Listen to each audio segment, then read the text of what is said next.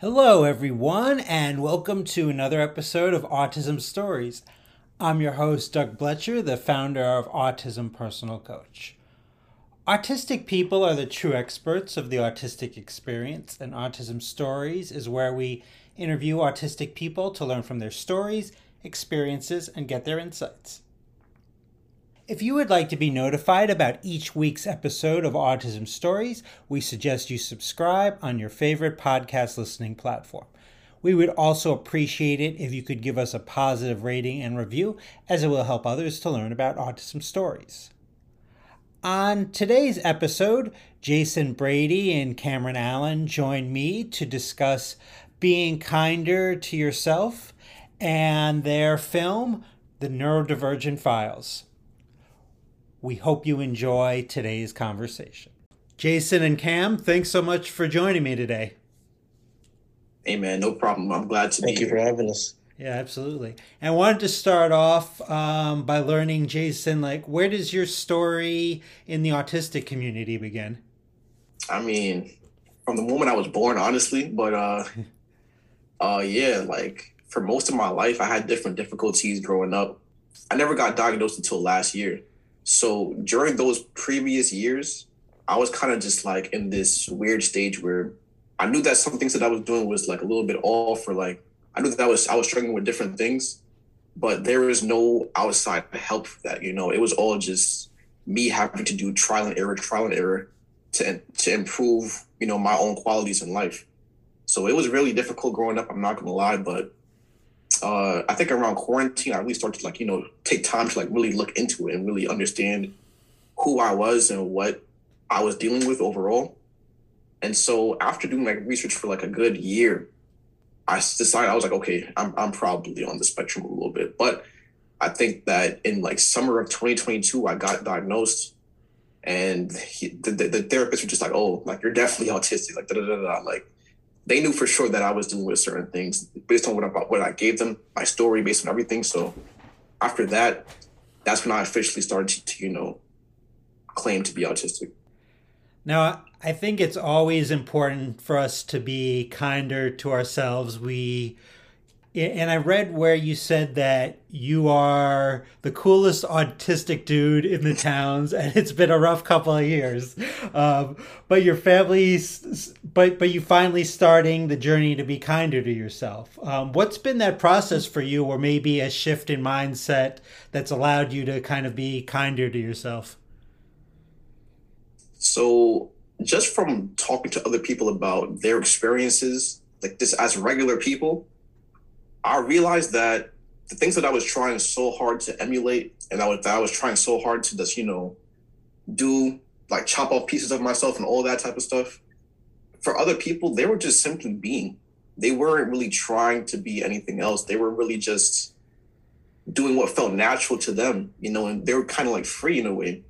And so when I got my diagnosis and I looked back on the years that I was trying to like, you know, perfect myself and be so much more than what I was supposed to be, I realized that I didn't have to do all that. I didn't have to be perfect. I didn't have to do things that didn't really match up to how I thought and how I interacted with the world on my own terms.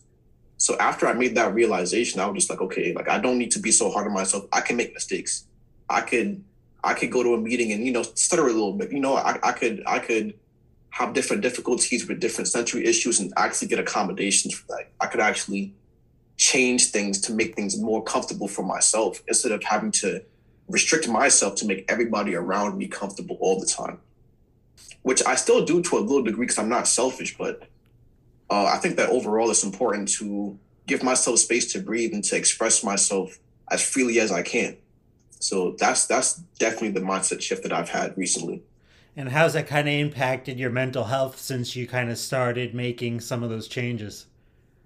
It's been beautiful, honestly. Like I think before I was really like like really hard on myself for just everyday things. Cause I always felt like I wasn't doing enough or I wasn't I wasn't enough overall. So when I got the diagnosis, I felt like I was enough. I felt like I was okay to just, you know, just simply be, to make my own mistakes and to evolve as a, at my own natural pace. And so, um, yeah, like that's that's pretty much it. Now, the uh, two of you just released uh, the first film from Jamrock Productions called Neurodivergent Files. Why was it important for the two of you to make your first film about the neurodivergent experience? Uh, I could go with this one. Well, uh, when we started Jamrock, I feel like the main thing that we wanted to do was kind of be relatable to our peers, kind of like give a uh, give our peers a voice, uh, have them have somebody that's speaking for them, and uh, we thought that we could do this uh, because it's something that Jason has been dealing with, you know, his whole life. So he obviously knows about it. He knows his story, and it kind of gave him like the freedom to express himself and like, I guess the freedom to like speak his mind about certain things. And I was just being there to be supportive, basically. But yeah, um, as Cameron said, you know, I just wanted to give other people a voice for the different mental illnesses that they might have, the different um, unique perspectives that they might have. Because I know that for me, like it was really hard to find things that I related to, even in like everyday media. Like I just never really attached to it all the time. But there were like few things that I would like see, and I'd be like, oh, this is this is kind of me. So I just felt as though like me and Cameron, you know, making Jamrock Productions, it's gonna really help people to see themselves in somebody else and get like more reference points to who they might be overall. And uh, I'm always interested in the names of companies, books, um, Eh, you know, things like that. Why Jamrock Productions? Where does that name come from? Honestly, we just made it up on the spot. Like I know I'm I'm Jamaican. I, I grew up in a Caribbean household, and Jamrock is just like a, a, Jamaican term. It's like it's like saying Jamaica rock or something like that. You know what I'm saying? It was a term that just like floated around Jamaica. So I thought of Cameron's name. You know, his name is Cam. I call him Cam. My name is Jason, so I just yeah. took off the C, put a J, and then said Jamrock Productions. So boom, boom. And we're off, right? yeah, pretty much. Gotcha. So one of my favorite parts of of the film uh, Neurodivergent Files was when Jason, you were inside uh, a school and there was a ramp in the building, and you rolled uh, down the ramp. Uh, you know, I thought this mm-hmm. was a really great example of a way you could get your sensory needs met, a way to uh, regulate yourself that people might not think of is, you know, maybe socially appropriate. What are what are some ways you regulate yourself when someone thinks it's socially acceptable or not? So first to answer the question, I feel as though in the moment when I was making that video, it kind of didn't meet my my sensory needs. Like I kind of just did it. It felt right in the moment. You know what I mean? But looking at it afterwards, it it more so represented that that feeling of going outside and feeling like you're kind of like always making a mistake or you're always at risk of falling or you know what I mean?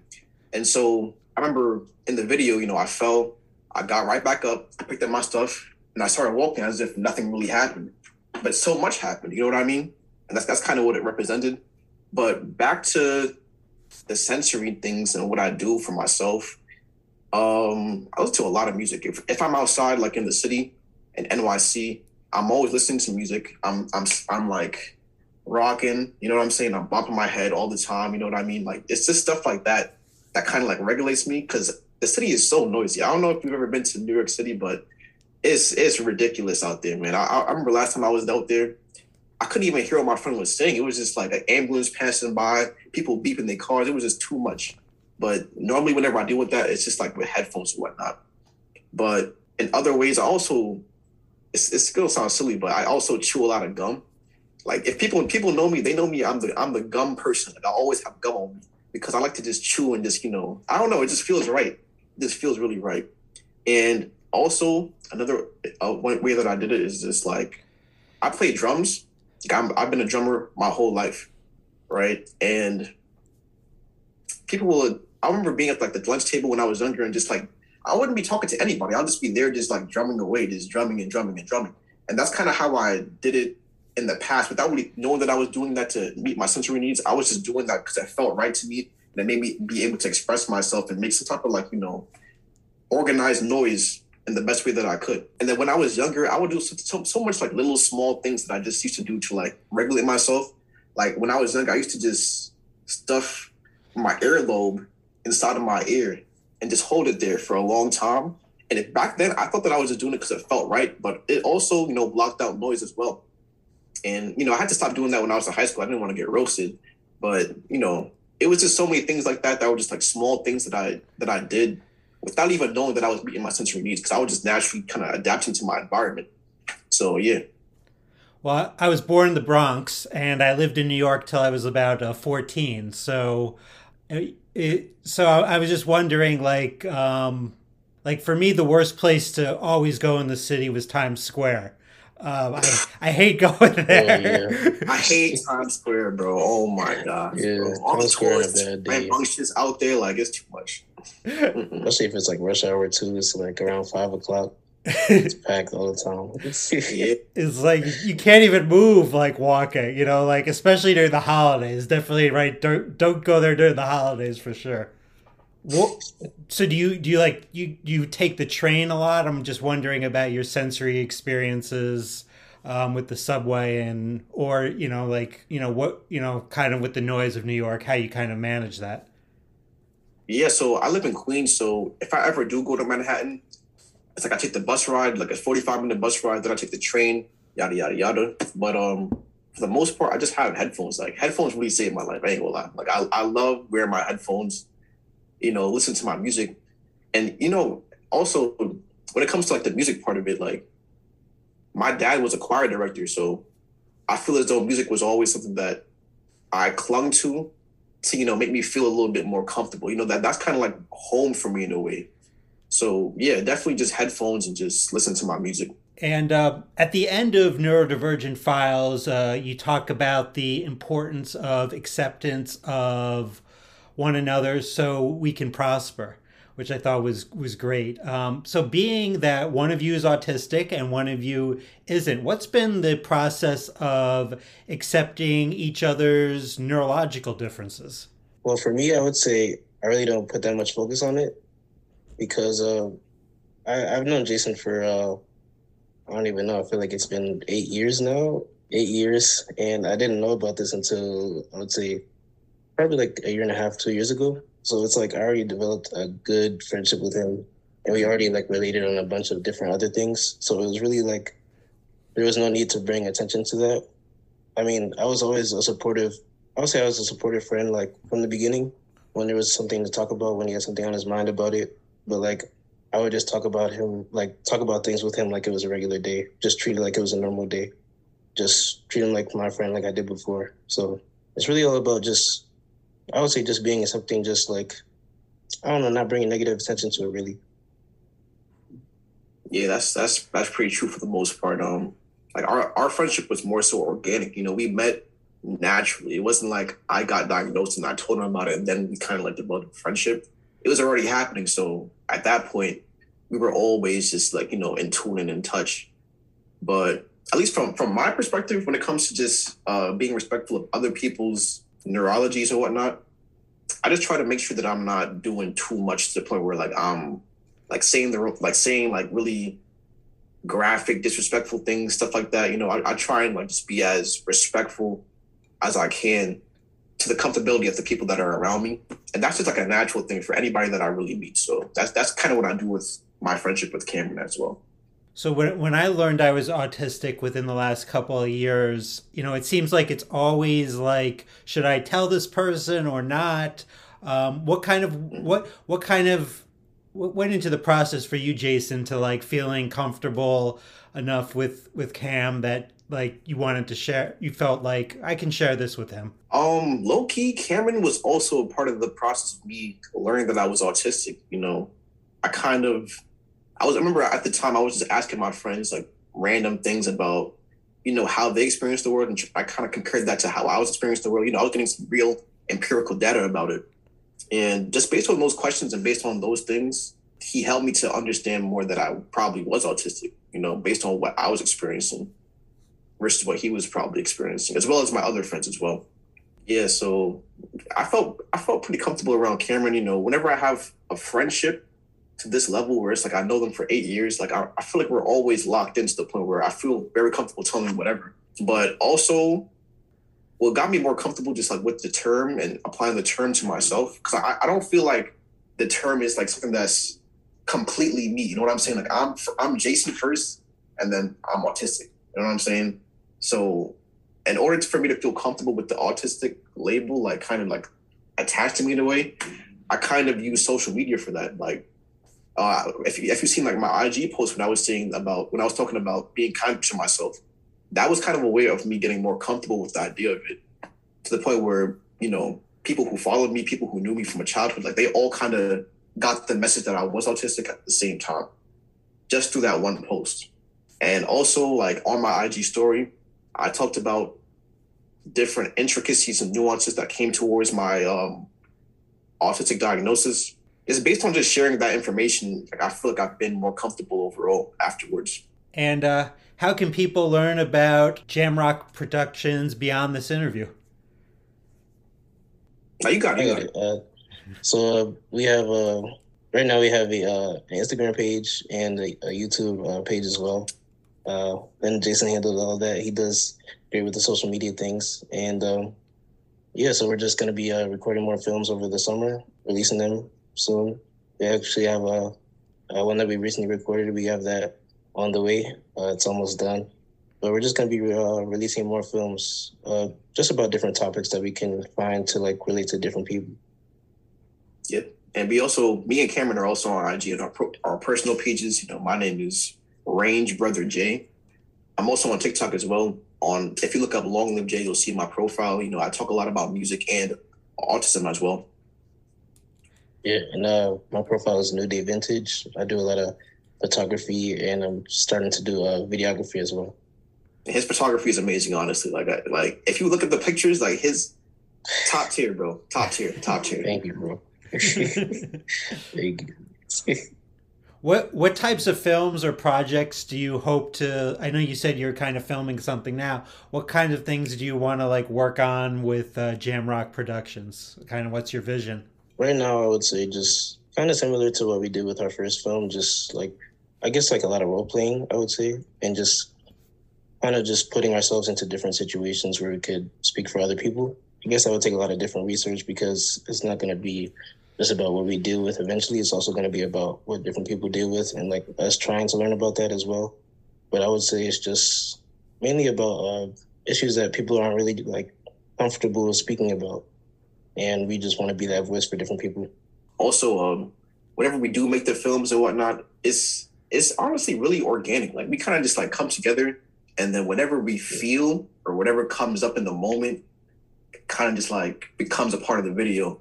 So I think that, you know, a lot of it's going to be kind of just like expression for us, but also as Cameron said, we're going to be looking into different different people and, di- and how different people like kind of experience the world and try and just like you know bring that out as well, like not just from our perspective, but from other people's perspectives as well.